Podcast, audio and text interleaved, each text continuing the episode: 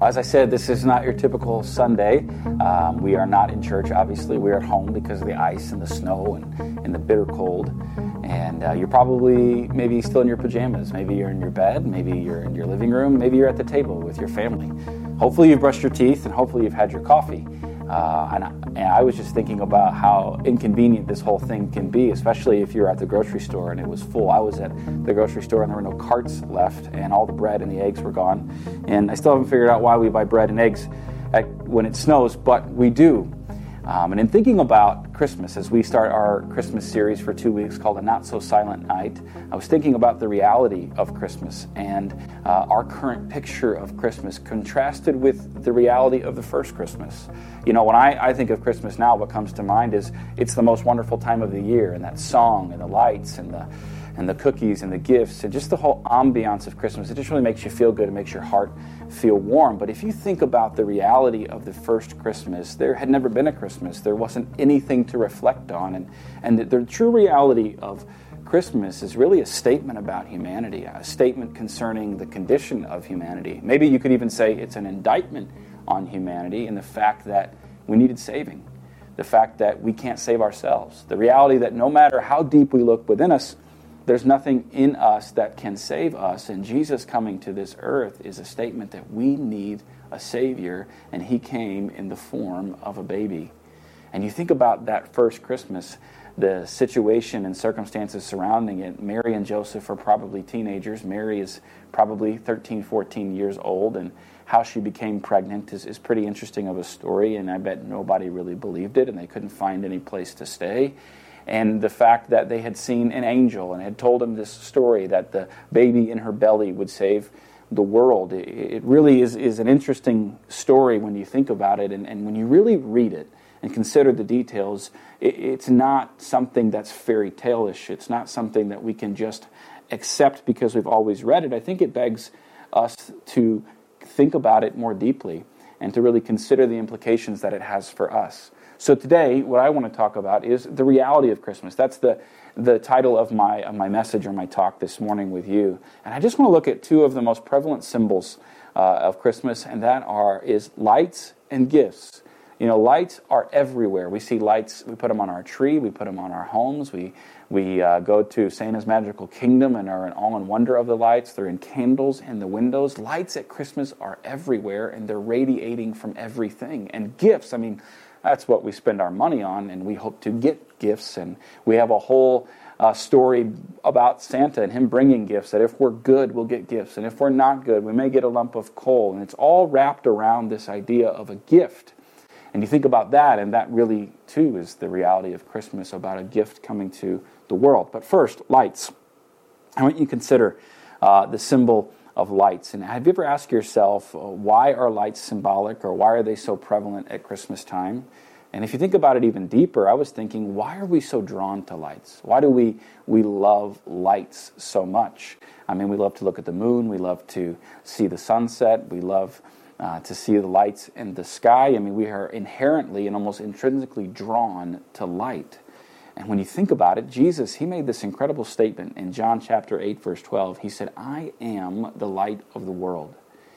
And the fact that Jesus would say that he's the light of the world, when you think about that in reference to what light itself does, like the sunlight, that light is the source of all life, the source of truth, and the source of beauty, I think about the fact that we long to see light and are so drawn to light because we want truth. We want life and we want beauty in our own lives, and that's why we're drawn to that. I think that's part of the reason why we like driving around and looking at Christmas lights. I mean, Carson, he's five, and he just wants to drive around and look at different houses and go to subdivisions and see the lights, and he can't quite yet understand why. But I think about the fact that I never really asked the question, why am I drawn to light so much? And I think it comes back to that reality that we all as human beings, as Billy Graham would say, have a God shaped size hole in our heart that we need to fill. And we need the source of all life and all truth and all beauty to fill that. And that was Jesus.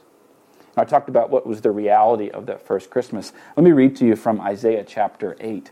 Um, this is the prophet Isaiah looking forward into the future, writing about Jesus, the Savior that would come to not just save the, the Hebrew people, but would be the Savior of all people. And here's what he has to say Look to God's instructions and teachings. People who, will, who contradict his word are completely in the dark. They will go from one place to another, weary and hungry, and because they are hungry, they will rage and curse their king and their God. They will look up to heaven and down at the earth, but wherever they look, there will be trouble and anguish and dark despair. They will be thrown out into the darkness. For chapter 9, it says this Nevertheless, that time of darkness and despair will not go on forever.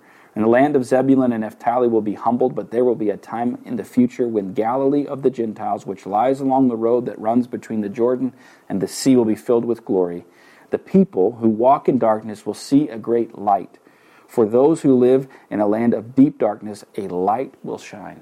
What Isaiah is saying here, and he wrote this you know, hundreds of years before Jesus would come, and it's a prophecy about Jesus. He is describing the spiritual condition of the world. The world in which Jesus came to was full of darkness, darkness in the form of hopelessness and despair. And you have to remember that, that between the closing of the Old Testament and the beginning of the New Testament, there was a 400 year span there where God did not speak through any of his prophets at all. The people who were following God had not heard from him and been silenced, and they were longing to hear God speak or move again. And in comes Jesus, and Again, Isaiah writing hundreds of years before says that Jesus coming into a spiritually dark place will be a great light, that the darkness will not last forever. And what's amazing about this is it's not just a salvation for the Hebrew people and the Jews, it's a salvation for all people. As I said before, part of the reason why we're so drawn to light is because the lack of light that is inside of us not physical light, but spiritual light, which is life and truth and beauty. And we long for that. The reality of the first Christmas was that it was a dark place spiritually, and the light and salvation, truth, and beauty came in the form of a baby. The reality of Christmas is this, and let me read to you this quote from Tim Keller, who is an author and a pastor. He says this Here's what the reality of Christmas means it means illumination and spiritual light from God. It means reconciliation and peace with God by grace. It means God taking on a human nature. And that's what Jesus did. That's what God did. God's ultimate response to the condition of humanity was to come down and not only experience it for himself, but take on that darkness and the guilt and the condemnation of all that on himself so that he could put his light in us and reveal to us the truth and the grace and the beauty of who he is. And so that's the first one. That is the that is light. The second thing I want to talk to you about is gifts. And gifts are, almost everything about Christmas. I mean, we save all year. I mean, we're supposed to save all year for gifts, and then we go out and we get stressed out about having to wait in lines and buy gifts, and we wonder if people are even going to want the gifts that we buy. I personally think it's just easier to give people money or a gift card. Then they can really get what they want. But some people don't like that. I do, however, so if you want to get me a gift, just give me a gift card or money um, rather than trying to figure it out. But gifts, I mean, they are truly, they're fundamental to Christmas. You think about the wise men and the gifts that they brought Jesus. And the reality is, is that no one ever told them to bring a gift, they just brought a gift for Jesus.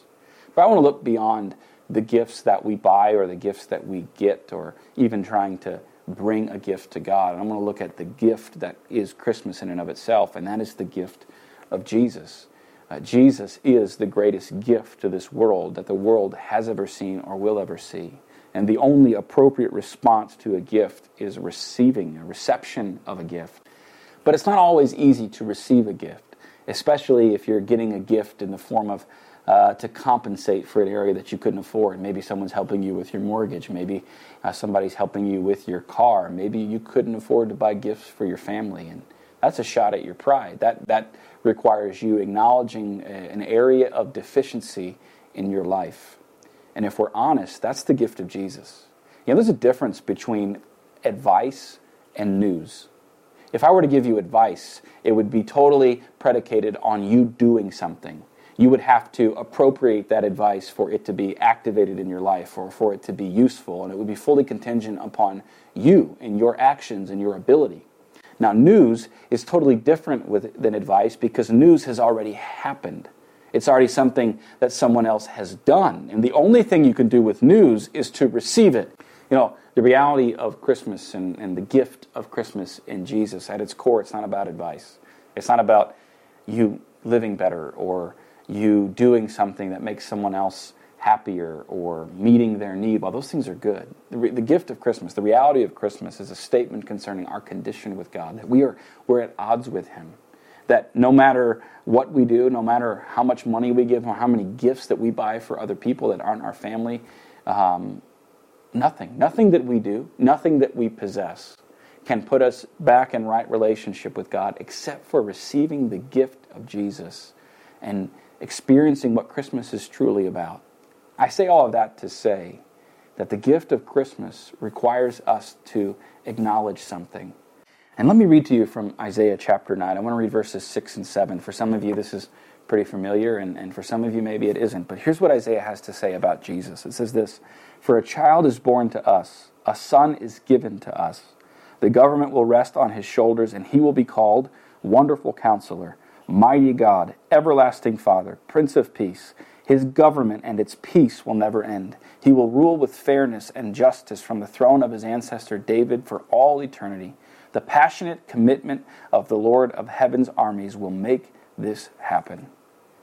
When you hear those verses, you hear that there's four statements that Isaiah makes concerning the character of Jesus. And more than just the character, his identity.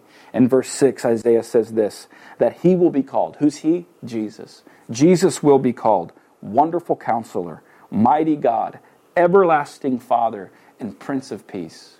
When I hear those four things, I hear four amazing gifts given to this world, all in one person. That Jesus, born as a baby, the moment that he came into this world, the world had a wonderful counselor. That God himself, mighty God, and it's capitalized in the scriptures, that he's the everlasting Father. There's no beginning and there is no end, and he's the Prince of Peace. Now, how many of you this Christmas season would say, I could use some peace? You know, when we think of Christmas, we think of ho, ho, ho, Santa Claus. But really, I think we should probably realize that for a lot of people, instead of ho, ho, ho, it's more whoa, whoa, whoa. We've all lost family members, friends. There will be financial realities of our lives are stacking on us. The end of the year, we have taxes due, all these things. And while we want to enjoy Christmas, sometimes even having enough money to put on a Christmas meal is difficult. And yet Jesus comes in this earth in the form of a baby to two teenage kids in an earth that is, is full of darkness and hopelessness.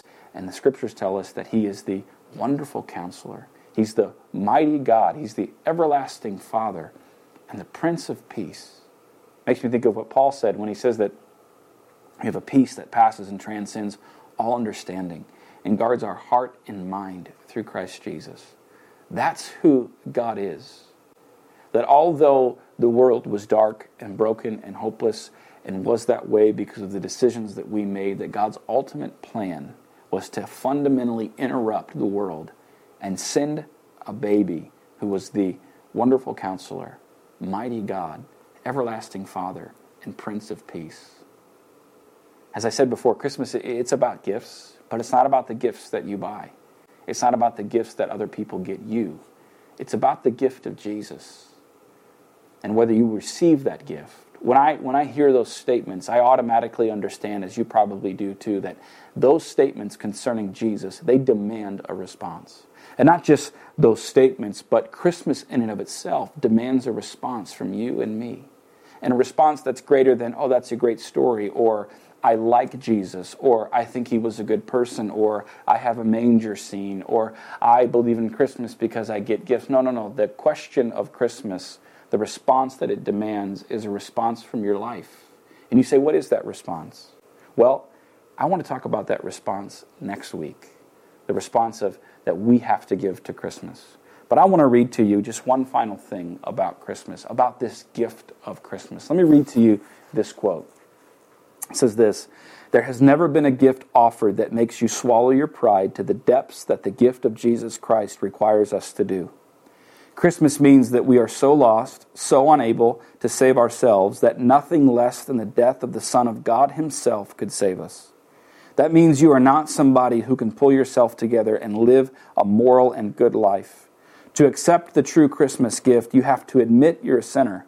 You need to give up control of your life. That is descending lower than any of us really wants to go. Yet Jesus Christ's greatness is seen in how far down he came to love us. Next week, we'll talk more about your response to Christmas and what it should be and what it could be. But before we go today, what I want to do is I want to pray with you, but I also would like for you to pray with me. You know, tomorrow we're going to be going to a prison over in Pacific, and uh, we're going to be handing out these bags. Actually, we're going to be handing out 1,200 of these bags. I'm going to go in the morning with uh, Pastor Brian, and we're going to do the solitary confinement unit, and then I'm going to go back tomorrow evening with a group of guys, and we're going to do the rest of the prison. And I can't tell you uh, what the experience is like to do this. A few years ago, I was doing it for the first time and I was scared because I've never been in prison um, for something I did. I've been there on purpose, but never on an accident. And I was in the solitary unit and I'm just trying to get through. I was a little scared, and all of a sudden I hear from behind me, Hey, Earls, what are you doing in here? And now, to call me Earls, you'd have to go all the way back to high school and specifically football. And I turned around and there was a guy that I played football with standing in the cell. And in that moment, it became real. No longer were they just prisoners behind a door, they were true people. And I shook his hand. I said, What are you doing in here? And he told me, and I handed him these bags. And last year it was so neat. We prayed over these bags, and there was a guy that came down to the front, lifted up his shirt, and he had a tattoo on his back. And he said, Hey, you probably don't know me. And I said, You're right, I don't know you. He said, I just want you to know I was in that prison when you came through and handed me a bag, and you will never know how much that means. So, we had a group of people here yesterday putting these together. I'd love for you to, to, to stretch a hand towards the screen as we pray for this, but I'm also going to pray for you as well. So, let's pray. Heavenly Father, we thank you so much for the opportunity to just have the technology to be able to do this, experience you in our homes. We just pray over these bags that we're going to be giving out tomorrow. Lord, I pray that every bag that we hand out, as the moment it touches the hands of those those young men and those older men in that prison, they sense your love, they sense your compassion, that they would know that someone cares about them. I pray that through this bag and the literature that's in it, I pray they come to know who you are. As we talked about Christmas, they come to know the reality of Christmas, the gift that is the wonderful counselor, the mighty God, the everlasting Father, and the Prince of Peace. And we thank you for what you will do in the lives of those men at that prison. Lord, I pray for everyone else uh, that is just watching this morning. Lord, I pray the reality of Christmas would be so real in them that they would experience you, Jesus, in a way that maybe they haven't felt or they haven't experienced in a long time. I pray that, Lord, you would be their Prince of Peace in this Christmas season, that peace that passes and transcends all understanding and guards their heart and mind through Christ Jesus. We pray it in his name. Amen. Well, uh, thank you so much for tuning in. I hope that you enjoyed it. I know it was just a little bit different, but I want to remind you before we go just a couple things. Number one, next Saturday at 4 p.m. is our Christmas Eve family service. So go ahead and invite your friends, invite your family, uh, invite the people in the drive-through, Starbucks, whatever. Uh, don't forget to tell them about the new Faith Kids Center. It will be open as well for ages zero to kindergarten, and uh, we're going to have a great time. Also, if you want to participate with us financially today, you can do so. Just click the link right below me uh, to do that. And uh, thank you so much for tuning in, and we'll see you next Saturday.